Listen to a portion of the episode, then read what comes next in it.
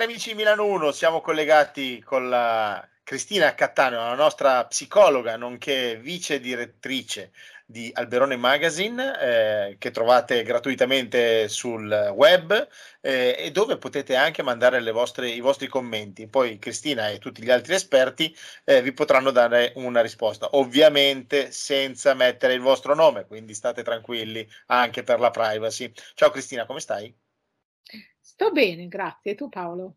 Io bene, grazie, anche se continua questo momento di tristezza con la guerra, la questione della guerra, che speriamo che finisca presto e che trovino una soluzione, diciamo, pacifica, almeno dalla mia parte la penso così, anche perché a 2022, dico sempre, non possiamo essere in guerra in Europa, poi voglio dire, cioè, non, in tutto il mondo secondo me, però voglio dire, nel cuore dell'Europa avere una guerra è una roba folle, trovo che sia folle, non so cosa ne pensi tu.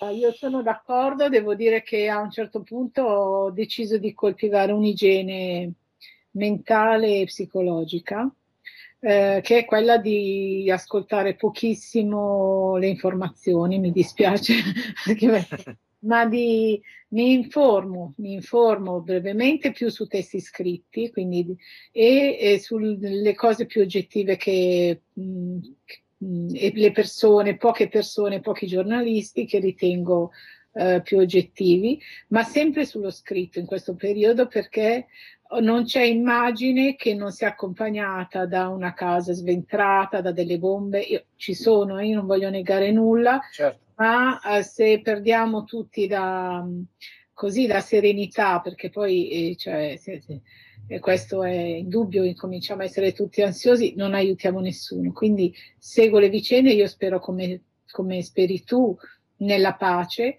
Eh, il titolo di oggi mi è stato, devo dire, eh, si ispira un po' alle vicende eh, che stanno, che stanno avvenendo e ho deciso di portarlo su tutt'altro piano, però, insomma, in modo certo. da parlare del tema, però così eh, come adesso svelerai.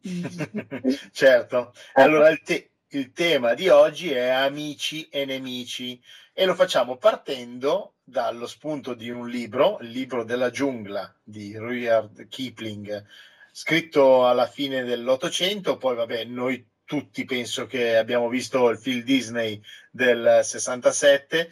Eh, io ho letto sia il libro quando ero piccolo, poi ho visto il film più di una volta, quindi voglio dire, sicuramente abbiamo materiale eh, per cui parlare quest'oggi, giusto? Quindi giusto, quindi vedi, ne parliamo a partire da un classico per bambini, per ragazzi, quindi lo portiamo su un piano differente. Resta il problema però, resta il problema di che cosa è amico e che cosa è nemico e le difficoltà che si incontrano eh, nella vita, insomma, perché Mowgli ne incontra moltissime. Certo, certo. Senti, ma ci sono, prima di iniziare col discorso, eh, sono tanti i libri che contengono insegnamenti di questo genere o secondo te c'è questo, diciamo? No, io penso che ci siano mm, veramente tanti libri che contengono degli insegnamenti importanti.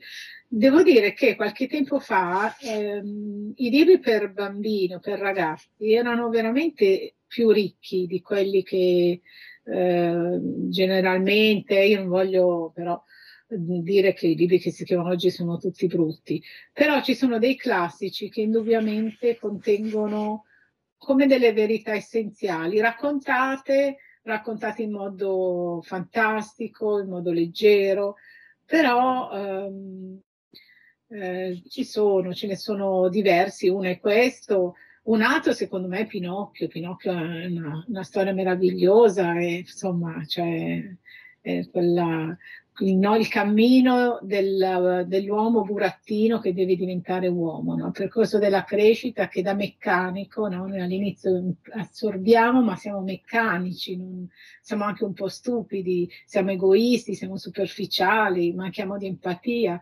Pinocchio fa tutti eh, questi passaggi, magari una volta ne parliamo. Nel libro certo. della giungla i temi sono diversi, ehm, perché si parte da un bambino abbandonato.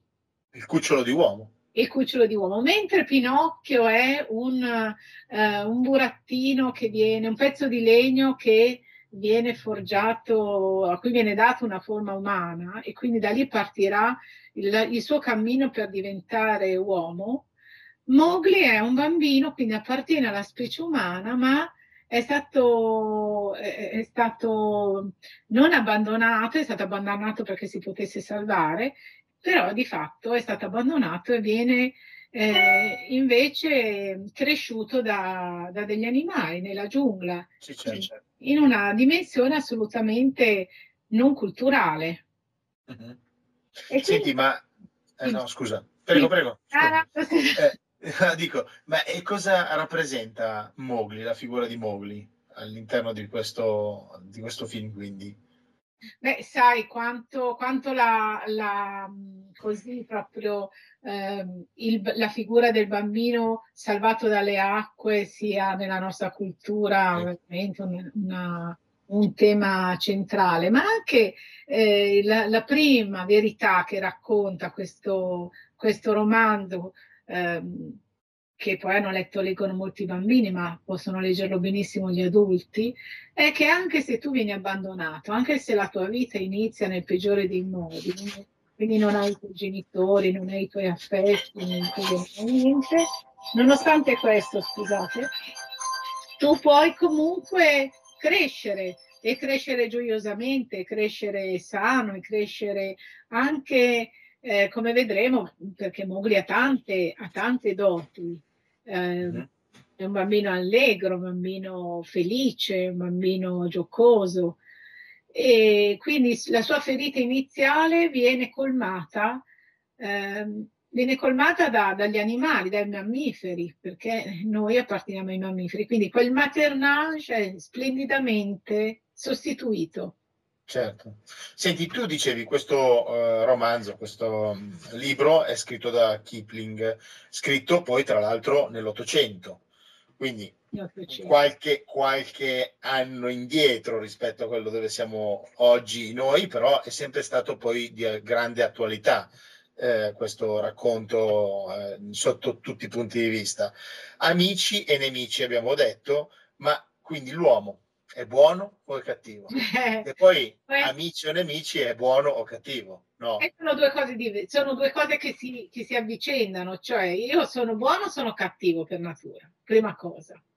Se sono lasciata a me stessa, uscirà del bene da me oppure diventerò avida, egoista, cattiva e penserò solo a me e calpesterò tutti gli altri?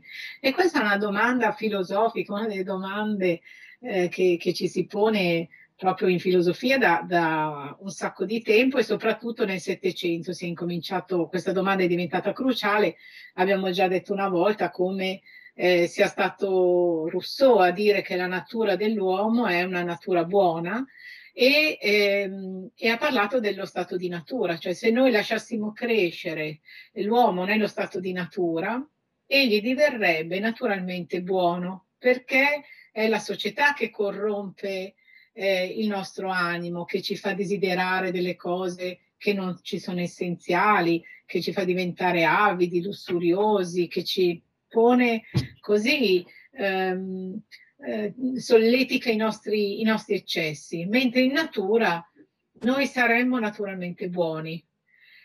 Questa è proprio una tesi che ha dato insomma, un sacco di discussioni, ma ha avuto anche molto successo. E il fatto che Kipling a fine 900, 800 abbia scritto questo libro di un, proprio un bambino che cresce nello stato di natura, perché viene allevato da una coppia di lupi, e ci, ci fa capire quanto ancora fino all'Ottocento questo tema fosse, eh, fosse sentito Ovviamente è un racconto perché nella realtà poi già nell'Ottocento, eh, in Francia soprattutto dove questo tema era molto così, era al centro dell'attenzione, eh, già sono stati fatti, furono fatti vari, vari proprio eh, esperimenti perché furono trovati effettivamente dei bambini eh, abbandonati che erano stati cresciuti dagli animali. A noi adesso sembra impossibile perché siamo così denaturalizzati che non ci sembra possibile che un bambino possa sopravvivere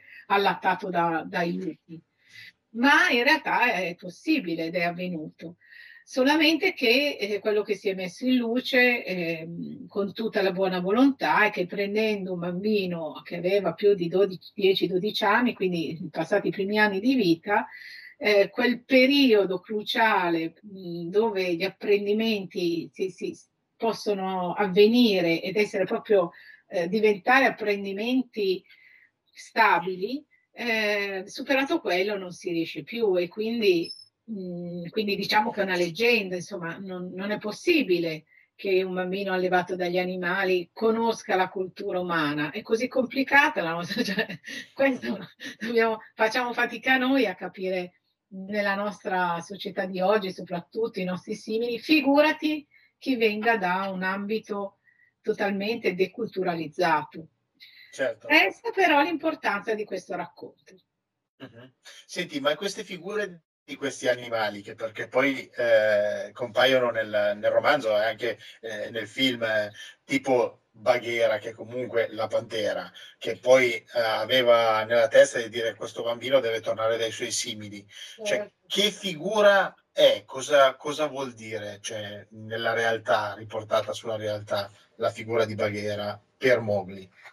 E per Mowgli è la guida saggia, che mhm. conosce il mondo degli uomini e quindi è un po' a metà tra natura e cultura, anche se lui resta un animale, e sa che dovrà, non potrà rimanere da adulto nel mondo animale, cioè prima o poi dovrà lasciare il mondo animale un po' come se fosse l'infanzia, quindi finché vive nell'infanzia può confondersi con i cuccioli, ma quando diventerà adulto questo no, non sarà più possibile.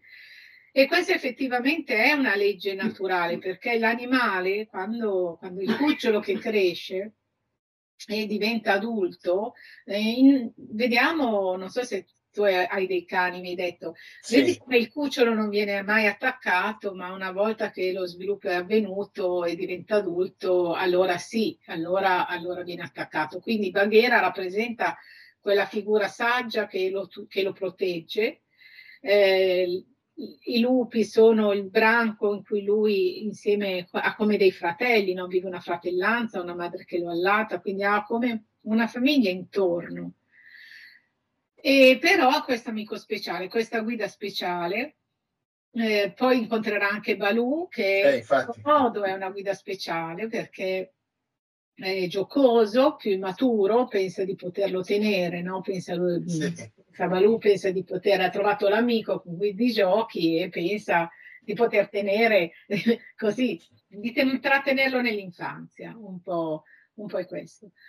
E però ci sono anche tanti, tanti, tante pericoli. figure che non sono amiche, tanti pericoli. No? Noi vediamo in questo magnifico film che ha fatto Walt Disney, ci sono state t- tante versioni del film, io ne ho viste alcune anche degli anni 50, una in particolare veramente l'avevo apprezzata moltissimo, però diciamo che il, il film animato di Walt Disney è veramente, è stato veramente, almeno dal mio punto di vista, è, è strepitoso, anche per la colonna sonora, perché sì, sono... perché tanta musica anche ha un'importanza in quel film, giusto? Esatto. Eh, tipo... sono... Prego. C'è degli elefanti, eh. uh-huh. che è veramente esilarante. E, e, poi l'altra canzone che dice lo stretto indispensabile, no? Sì. Ecco, subito da cantarla. Eh, ma quello è anche un insegnamento allora, con quella perché, canzone lì. Perché mm. bisogna andare leggeri nella vita, non bisogna accumulare troppe cose, bisogna accontentarsi di poco, bisogna essere gioiosi, quindi è anche proprio un, un insegnamento io credo che Walt Disney abbia veramente lasciato tantissimi insegnamenti in modo giocoso e poi con un occhio sempre positivo, uh-huh. senza togliere i pericoli o negare le, i difetti, no? Perché, per esempio, Mowgli, Mowgli si caccia veramente nei guai perché lo vogliono lo vogliono riportare nel villaggio degli uomini, vogliono portare, vogliono, perché mette a rischio anche il branco di lupi, perché la storia, racconto brevemente, che penso che tutti la, la, la sappiate, però eh, il branco di lupi a un certo punto è minacciato perché la tigre, Sher Khan, che è il grande nemico dell'uomo, la tigre mangiatrice di uomini, che è il vero assoluto nemico di Mowgli, è tornata e dalla caccia a Mowgli e non sarà contenta finché non l'avrà ucciso, non l'avrà sbranato, ma così facendo, siccome lui si nasconde in mezzo al branco di lupi, mette a repentaglio tutti. Quindi il racconto ti dice c'è una comunità e tu devi tenere presente che non puoi eh, pensare solo a te stesso, devi pensare anche al bene della comunità che ti ha accolto, perché lui era stato salvato da quel branco di lupi ma lui non se ne vuole andare. Vedi lì un po' l'immaturità di, del bambino che, che, non vuole crescere ed è proprio Baghera che dice no, no, ti accompagno io, questa, questa funzione un po' paterna. Senti, ma anche invece da un lato, uh, da un punto di vista diverso, mi è venuta una riflessione anche a me, la questione amore, amore nel senso eh, una forza più potente di quello che è il legame di una specie unica. Cioè, alla fine fiera qua c'è un uomo, un cucciolo di uomo, dei lupi, Baghera, un orso. Eh? Alla fine fiera questi si vogliono tutti bene nonostante siano delle specie diverse.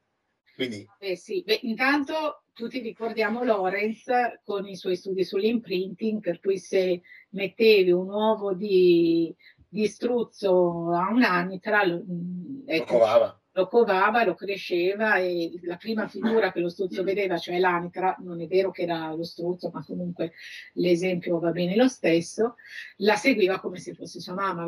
L'aquila, no? avevamo l'aquila che cercava di seguire l'anitra e, e, quindi faceva tutto quello che facevano le anitre. E perché? Perché c'è una... Eh, probabilmente non è il mio campo, eh, però eh, quegli esperimenti sono esperimenti che tutti ricordiamo e tuttora sono veri. Nella natura c'è, c'è un qualcosa, un mutuo soccorso tra, anche tra specie diverse, fino a un certo punto, perché poi appunto è il momento, il momento della, dello sviluppo, della crescita che, che cambia. Però ehm, insieme a questi quindi, amici che, che Mowgli trova, per cui la vita per lui è tutto un gioco, è tutto, eh, beh, immaginiamo che grande parco giochi può essere ah, sì. nulla quando gli animali sono dalla sua parte, quindi gli abitanti di questo mondo eh, sono dalla sua parte, quindi lui cresce in un mondo sicuro. E allora la seconda lezione, quindi tu puoi venire al mondo anche perdendo i tuoi genitori, è un trauma che per noi è una cosa è impossibile da superare, ma puoi trovare dei genitori e, e vica, vicarianti, no? Poi, come molte persone che adottano dei bambini, salvano loro la vita. Insomma, Zeffirelli era così contrario all'aborto e diceva, ma insomma, io sono stato lasciata alla ruota degli esposti e, e, sono lieto e ringrazio ogni giorno che ciò sia avvenuto e che un'altra persona mi abbia, un'altra famiglia mi abbia preso con sé perché ho potuto vivere la mia vita, ho potuto vivere una vita piena e non ne sono stato così limitato. Quindi sono insegnamenti importanti, direi. L'altro, certo. l'altro insegnamento importante eh, è che i nemici vanno riconosciuti. E, e, nel romanzo, nel film soprattutto, noi vediamo che Mowgli si sì, sa che la tigre è la sua nemica, però eh, vorrebbe continuare nella vita di sempre. Noi siamo sempre un po' riluttanti a cambiare, eh? Uh-huh eh, è scoppiata la guerra, ma è qualcosa eh, che ha rotto il tempo che c'era prima, però noi vorremmo così continuare come, come se non fosse cambiato tutto, invece da certi punti di vista è proprio cambiato tutto. Um, e proprio in questi giorni io riflettevo molto su questa uh, ambiguità del termine amico-nemico. Mm-hmm. Una Beh, cosa, dimmi. Eh, No, no, prego, prego, stavi finendo una cosa, vai. Sì, perché è una cosa che mi chiedevo del, del libro e del, soprattutto in un film, eh, in una delle realizzazioni mh, cinematografiche, eh, emerge molto bene che quando Mowgli si rende conto che eh, deve eh, affrontare Sher Khan, a un certo punto lui vuole affrontare Sherkan, cioè lui passa da sfuggire Sherkan a cercare, quindi cercare riparo nel branco dei lupi, sfuggire Sherkan, poi che lo, capire che lo deve, in qualche modo deve fare i conti con questa tigre, ma poi lo vuole affrontare, perché quello è il suo, eh, è il suo processo di iniziazione. E tra l'altro Sherkan, che è il suo nemico, è qualcosa per lui di molto importante perché è il suo nemico, cioè lui rispetta il suo nemico. È una cosa, eppure la lotta è una lotta di vita e morte. Uh-huh. Questo secondo me è un insegnamento, è un insegnamento importante. Quello Beh. lì, eh, eh, perché noi nella, nel litigio spesso no, si dice non litigare con uno stupido che poi non si capisce poi la differenza tra, tra i litiganti. Ecco, io credo sia molto importante non lasciarsi trascendere.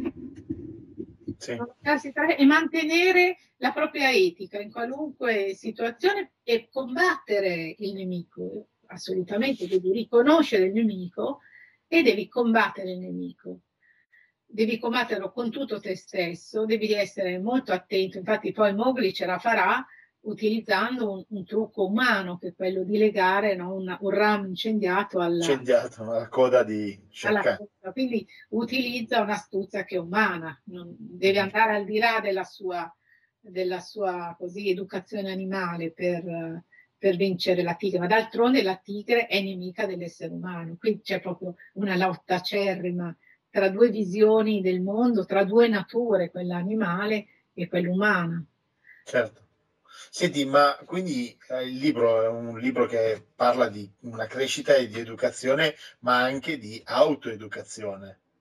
Eh sì, perché questo processo che ho appena detto è il processo di autoeducazione che Mowgli fa in modo quasi impercettibile se, se, ci pensi, Mowgli, che all'inizio è il bambino allegro che scorrazza per la giungla, a un certo punto, pian piano, viene, viene sospinto, come, come sai, sospinto pian piano, un po', un po da baghiera, un po' eh, dai lupi, eh, un po' dalle situazioni, poi viene accolto dagli avvoltoi, poi viene attaccato dalle scimmie e lui da ogni situazione, quindi eh, entra in pericolo, viene salvato, viene aiutato, alla fine Bagheera e Balù insieme no? lo, lo, difendono eh, da, dalle scimmie che vogliono scoprire, guarda caso, vogliono per liberarlo avere da lui il segreto del fuoco, quindi qualcosa del, di umano.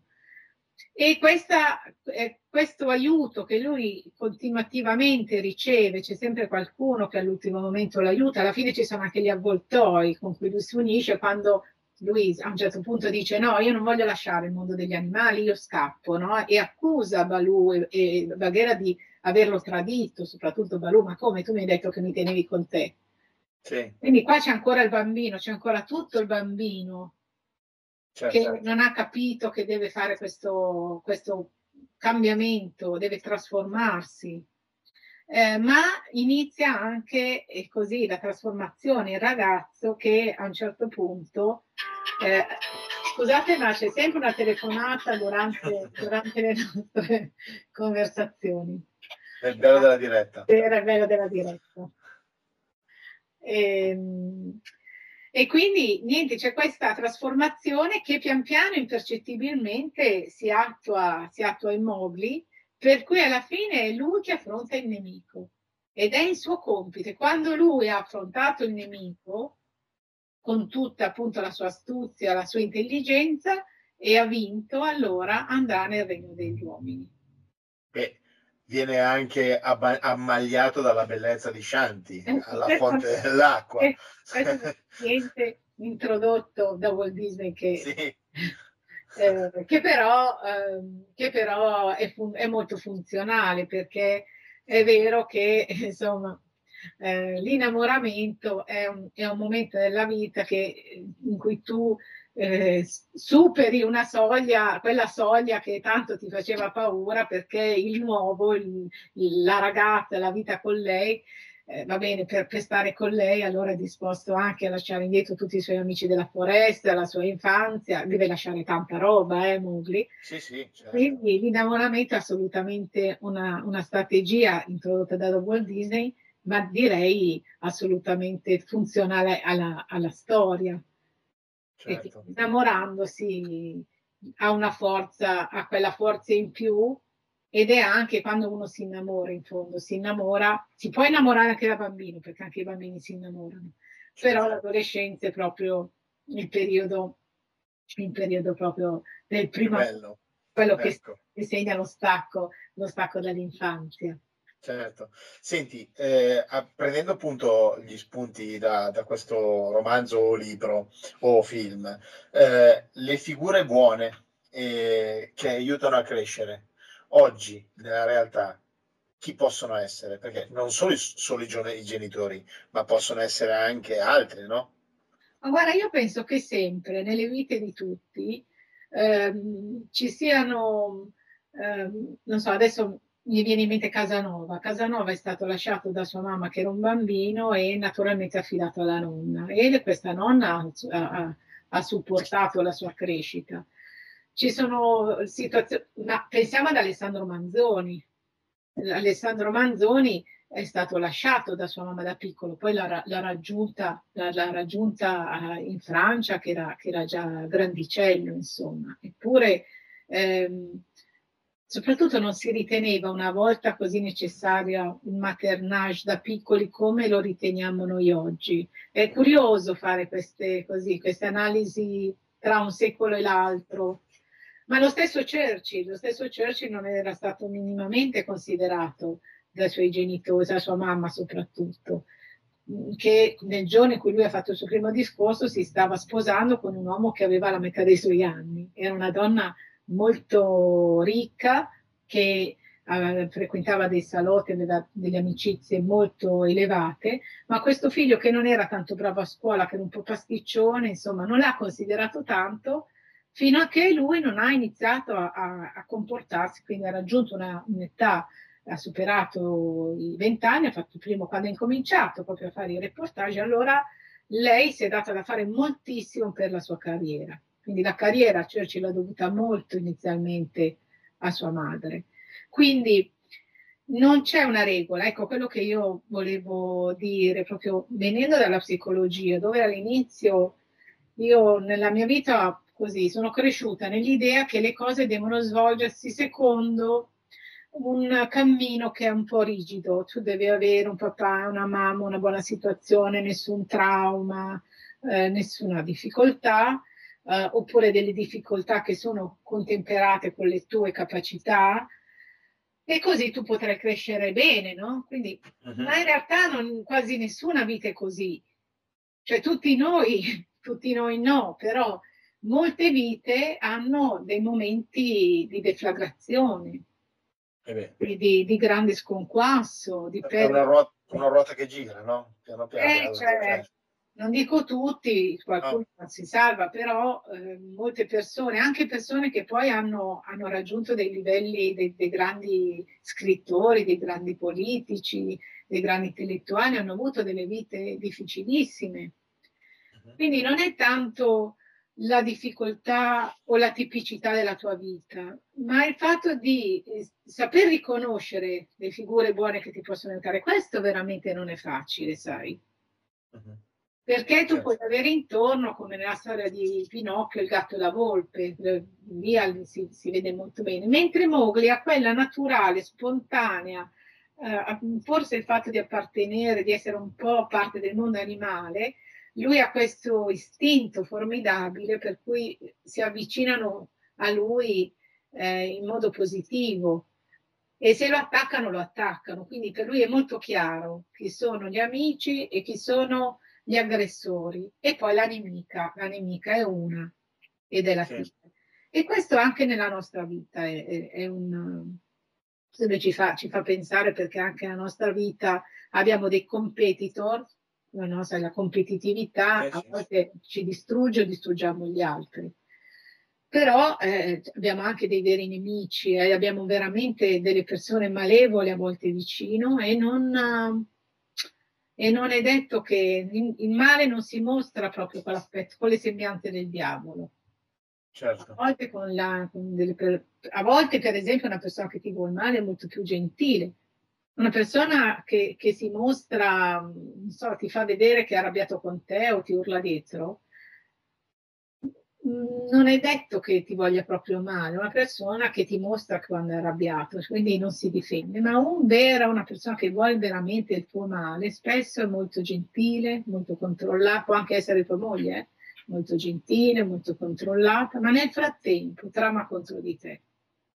Mm-hmm. E in fondo Bagheera è così, no? Perché Bagheera, scusami, cerca la tigre, perché si sa che c'è ma non si vede, eh, arrivano le notizie ogni tanto, insomma, c'è questo, questo viene mostrato molto bene il, come subdolo il male, la malvagità come subdola. Certo. Senti, abbiamo detto dall'inizio amici e nemici, quindi la mia domanda è, ma una persona può avere tanti amici? Perché poi per avere tanti amici l'amicizia va anche coltivata, non è che puoi dire ah io ho mille amici, sì ma li devi vedere, frequentare, eh, avere interessi insieme, se no come si fa a portare avanti un'amicizia dicendo ho tanti amici, no? Eh sì, qua, qua è un tema molto vasto, perché, eh sì, perché intanto l'amicizia, a differenza dell'amore, è morale, è un sentimento morale e questo l'aveva detto il professor Alberoni nel suo splendido, ha scritto uno splendido libro sull'amicizia, dove distingue molto bene l'amore dall'amicizia e anche che cosa li accomuna, e fondamentalmente è un sentimento morale, cioè se l'amico ti tradisce, l'amicizia è finita. Se esatto. l'amico ti fa del male, l'amicizia è finita. Se sei innamorato è molto più difficile, sai, uno ti può tradire o trattare male o fare del male, mm, ma puoi far fatica lo stesso a lasciarlo, quindi è, è una dinamica molto diversa l'innamoramento. Poi ci sono gli amici d'infanzia con cui si cresce insieme, con cui nel mondo, quando il mondo era molto tradizionale, si viveva nel posto dove si era cresciuti e le amicizie erano quelle dell'infanzia molto spesso. Ancora oggi sono proprio delle persone, eh, o alcuni di noi hanno ancora degli amici con cui, con cui sono cresciuti. È un mondo che è entrato così in grande cambiamento che queste amicizie non sempre reggo, reggono tempo. Poi ti incontri e magari scopri che hai lasciato tutto, ricompare dove l'avevi lasciato, no? Però oggettivamente è difficile, è difficile mantenerli. I veri amici, beh, qui nel, nel, libro della giungla abbiamo Bagheera e Balù che sono una via di mezzo tra degli amici e delle guide, sono più delle, delle guide perché per crescere noi abbiamo bisogno delle guide. Io vedi, mi ricordo che quando ero ragazza avevo conosciuto un frate, si chiamava padre Costantino Ruggeri, era anche un grande artista, e io andavo a trovarlo nel suo studio. E, e, per me è stata una figura di questo tipo, una figura amica, ma no, era tanto più grande di me che era molto una guida, una persona saggia con cui parlavo. Poi solo stare in questo bellissimo studio pieno di dipinti, di vetrate, lui faceva anche vetrate per le chiese, progettava uh, chiese, santuari. E quindi si respirava, si respirava da lui sia la cultura, l'arte, ma anche la forza, poi aveva un'aria di un contadino, aveva una, un uomo grande, grosso, con delle manone, semplice, diretto, e quindi assorbivo anche questo insegnamento eh, delle cose mh, concrete, pratiche, non tante artificiali. Io sono un po' in difficoltà quando sento tanti ragionamenti astratti, tanti ragionamenti ideologici, che invece di aiutarci a saperne di più, e anche in questa guerra mi sembra che succeda così, in realtà ho l'impressione che confondano. Sì. Io credo che questo dovremmo impegnarci un po' tutti a combatterlo perché è una brutta, uh, brutta abitudine del, direi del nostro tempo, della comunicazione di oggi. Uh-huh. E quindi Mowgli mi piaceva perché torni fuori, torni, capisci, in un ambito di maggior semplicità dove il bene è bene e il male è male. Noi oggi ho l'impressione che siamo veramente confusi. Certo, senti, nella società di oggi eh, ci sono gruppi, cioè si creano gruppi e divisioni, tante divisioni magari tra eh, ragazzi, eh, anche se sono vicini, eh, magari frequentano la stessa scuola, la stessa eh, università, eh, però ci sono i gruppi, quindi alla fine della fiera um, l'amicizia viene divisa anche da questi gruppi o, o no? Ma non lo so, nella mia esperienza io ricordo le mie amiche, le mie amicizie, soprattutto amiche, ma anche amici dell'adolescenza che erano quasi degli amori, cioè delle amicizie fortissime in cui parlavi dal, dal senso della vita, al colore del rossetto, insomma, con la stessa, no? la stessa. Questo poi molto le, le, ragazze, credo. Forse per i ragazzi è più fare le cose insieme, fare sport, stare insieme, fare... Mh mm, ma credo che l'amicizia è molto soggettiva, i gruppi, a meno che non nasca un movimento. Allora, sai, allora eh, in un movimento sono tutti amici, sono tutti affratellati, ma quello è un movimento. Certo. È come, non so, io sto, posso pensare a quando ero una ragazza, quando ha iniziato Comunione e Liberazione, no? che vedevi come erano, come erano uniti, come erano affratellati, oppure i grillini, insomma l'abbiamo visto nella fase certo. della formazione del, del, del, movimento. Adesso vedi che le amicizie si, come, come si sta sfaldando, perché, perché nel momento in cui eh, c'è stato il passaggio istituzione, quel passaggio, quel passaggio non, non, è, non, è, avvenuto, insomma, o è avvenuto malamente, insomma, fa fatica ad avvenire. Sai, l'istituzione è un po' un raffreddamento, Certo. Però eh, alla base c'è molto calore, cioè il calore del, della forza di un ideale, questo, e questo ha una potenza eh, molto forte. Io credo che noi adesso siamo in un momento diverso, non siamo in un momento, in, non vedo movimenti, i momenti di guerra è la guerra che prevale, è, la, è anche proprio... Ehm, c'è, anche se c'è stato, devo dire, in questa adesione no, a Zelensky, lui ha mosso, mosso un, un, forte movimento eh, di, di, di, identificazione.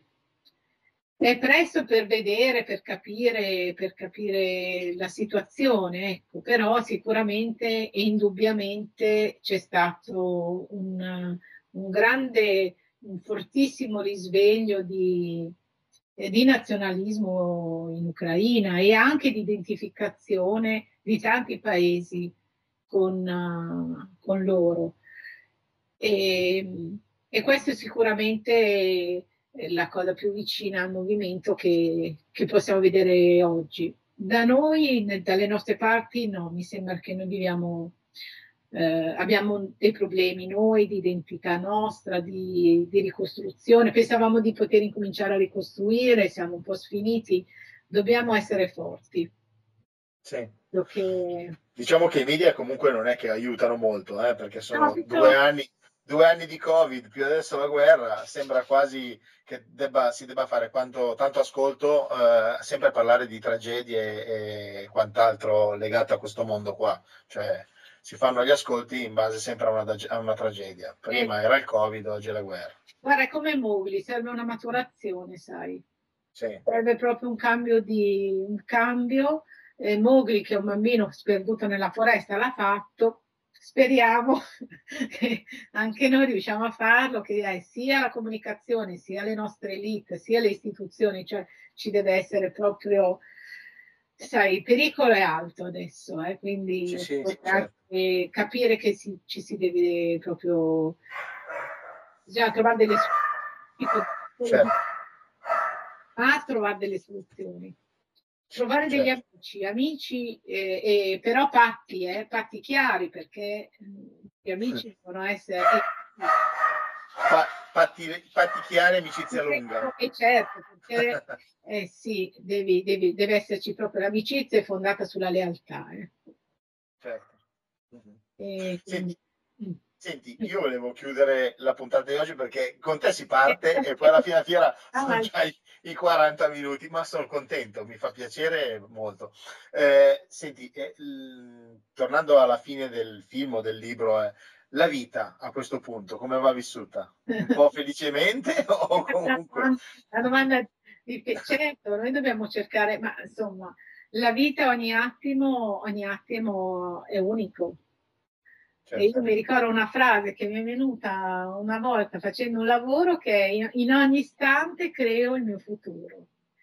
Ecco, io credo che sia una, una, frase per me importante perché è vero che la vita si può ribaltare in un istante, nel bene e nel male, ma noi possiamo anche cercare di ribaltarla nel bene. Cioè, quindi è molto importante non pensare che il passato schiacci tutto, no. Finché ho vita, finché ho forte, finché ho forza, finché ho, guardo avanti, io ho la possibilità di fare moltissimo per cambiare, certo. migliorare, trasformare eh, ogni istante creo il mio futuro. Io penso sia un bellissimo, guarda, un, una sorta di mantra, se vuoi, da ripetere. Quindi cercare di, lo, di, togliere un po' di stress da, da noi stessi. Quindi evitiamo, evitiamo di farci così riempire di cose e cerchiamo invece lucidamente di informarci e capire come anche difendere i nostri interessi, molto importante. Eh, questo sì. E magari alla fine della fiera tirarsi fuori qualche minuto di tranquillità e fare una bella passeggiata fare... in un parco. Eh? Questo sempre, questo sempre. Va bene. Va bene. Cristina, allora io ti ringrazio anche per questa puntata, è stata bellissima. Come, quindi ti ringrazio. Vi ricordo a tutti Cristina, vice direttore di Alberoni Magazine, che trovate tranquillamente sul web. Andate su Google, scrivete Alberoni Magazine, viene fuori e potete mandare i vostri messaggi, le vostre domande a Cristina e a tutti gli e esperti di tanti, tanti articoli, perché dal 2017 sì, certo. quindi possono trovare eh, tante, tanto materiale anche per una riflessione eh, sì, da leggere tranquillamente, cioè, esatto. ci sono tante cose belle da leggere. Io l'ho, l'ho, sfogliato virtualmente, ho letto un po' di cose e onestamente condivido tutto e vi dico andate, ne vale la pena, cioè, quindi è tutto gratis tra l'altro. E se poi volete scrivere a Cristina direttamente, cristina.cattaneo hotmail.it, ma vedete anche in sovraimpressione. E, Cristina, noi ci vediamo settimana prossima. Noi ci vediamo settimana prossima. Va bene, ti, ti ringrazio. Nuove, buone notizie. Eh? Ah sì, dai, dobbiamo per forza. Ok, noi cerchiamo di essere sempre un po' positivi, certo. giusto? Ok, perfetto. Grazie. Grazie, ciao Paolo. Ciao, ciao, ciao. ciao.